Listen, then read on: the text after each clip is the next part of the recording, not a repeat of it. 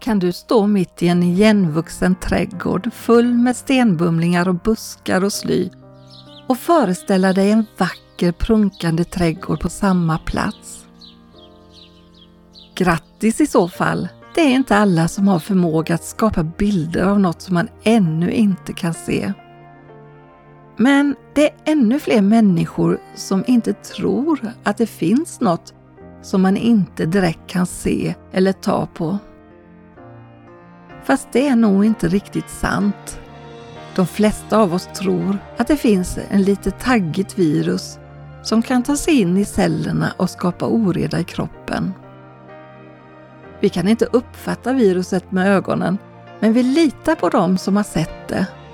Och många har själv fått uppleva effekterna av detta lilla fientliga och osynliga virus. Och vi tror på gravitationskraften och därför vågar vi sätta ner fötterna på golvet när vi stiger ur sängen på morgnarna. Men vi har inte sett tyngdkraften utan bara upplevt effekten av den. Och vi tror att luften existerar runt oss även om vi inte kan se den, utan bara se hur löven virvlar runt eller hur vinden smeker oss i ansiktet. Det är faktiskt ganska mycket som vi tror på som vi inte kan uppfatta med blotta ögat. Har du funderat över hur du översköljs av glädje när du ser naturens skönhet? Eller vemodet som drabbar dig när du tittar på en vacker solnedgång? Eller har du funderat på hur det kommer sig att träden fäller alla sina blad på hösten för att sätta ny fart igen när våren är inne? Svindlar tanken när du tänker på att universum inte tycks ha något slut? Och varför verkar forskarna inte få tag på skapelsens minsta beståndsdel hur mycket de än anstränger sig? I vår del av världen har man en ensidig tro på vetenskapen vars uppgift är att observera och experimentera och mäta och sedan dra slutsatser.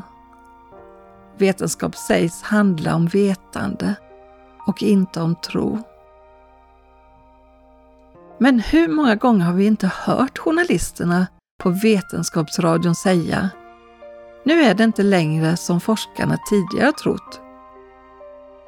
Vetenskapen kan undersöka det skapade, men man kommer aldrig åt skaparen bakom allt genom sina mätningar.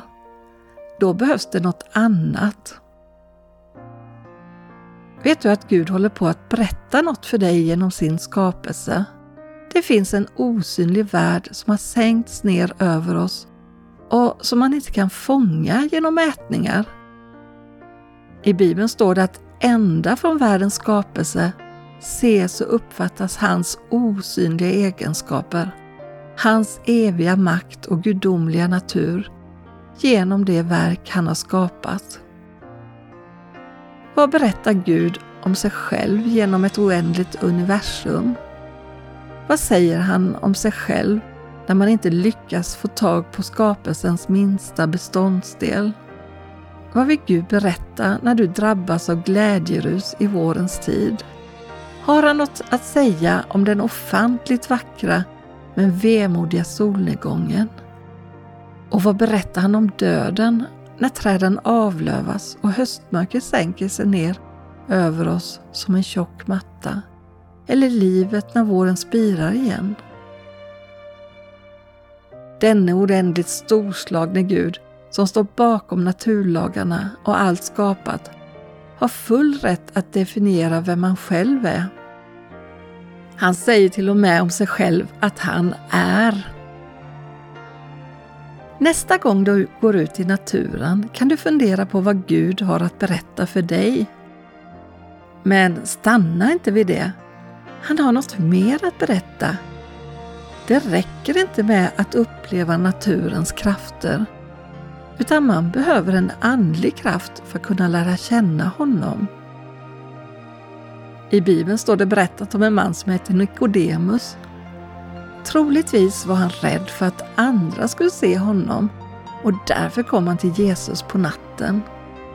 Nikodemus sa att de visste att Jesus hade kommit från Gud eftersom de hade sett de tecken han hade gjort. Nikodemus var övertygad om att allt det Jesus hade gjort kom från Gud. Och vet du vad Jesus sa till honom? Jo, den som inte blir född på nytt kan inte se Guds rike. Äh, det måste ju ha låtit konstigt i Nikodemus öron, födas på nytt. Det går ju emot alla naturlagar. Fanns det några vetenskapliga belägg för att det skulle kunna vara möjligt? När Nikodemus gav uttryck för det omöjliga i att krypa in i sin mammas mage igen svarade Jesus den som inte blir född av vatten och ande kan inte komma in i Guds rike.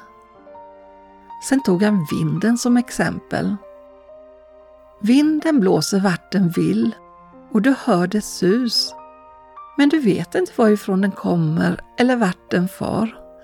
Så är det med var och en som är född av Anden. Och sen berättade Jesus hur mycket Gud älskar denna värld genom att utge sin enfödde son för att den som tror på honom inte ska förgås utan ha ett evigt liv. Den Gud som står bakom naturlagarna är också Andens vind, som man aldrig kommer att kunna mäta med vetenskapliga metoder. Hur var det när du föddes? När du föddes var det inte du som gjorde jobbet utan din mamma. På samma sätt är det när du ska födas till ett nytt liv i Kristus. Det är Gud som har gjort det möjligt utan din medverkan. Det enda han vill ha är ditt trasiga hjärta. Och vet du, det finns inga tunga stenbumlingar i hjärtats trädgård som inte Gud kan flytta. Det finns inga problem så stora att inte Gud kan lösa dem. Det finns inga stormar som är så mörka att inte Gud kan lugna dem. Det finns ingen sorg så djup att inte Gud kan lyfta den. Och i Bibeln står det, tron är en övertygelse om det man hoppas, en visshet om det man inte ser. Den övertygelsen och vissheten finns tillgänglig även för dig. Fråga Gud. I have a friend who loves me as I am.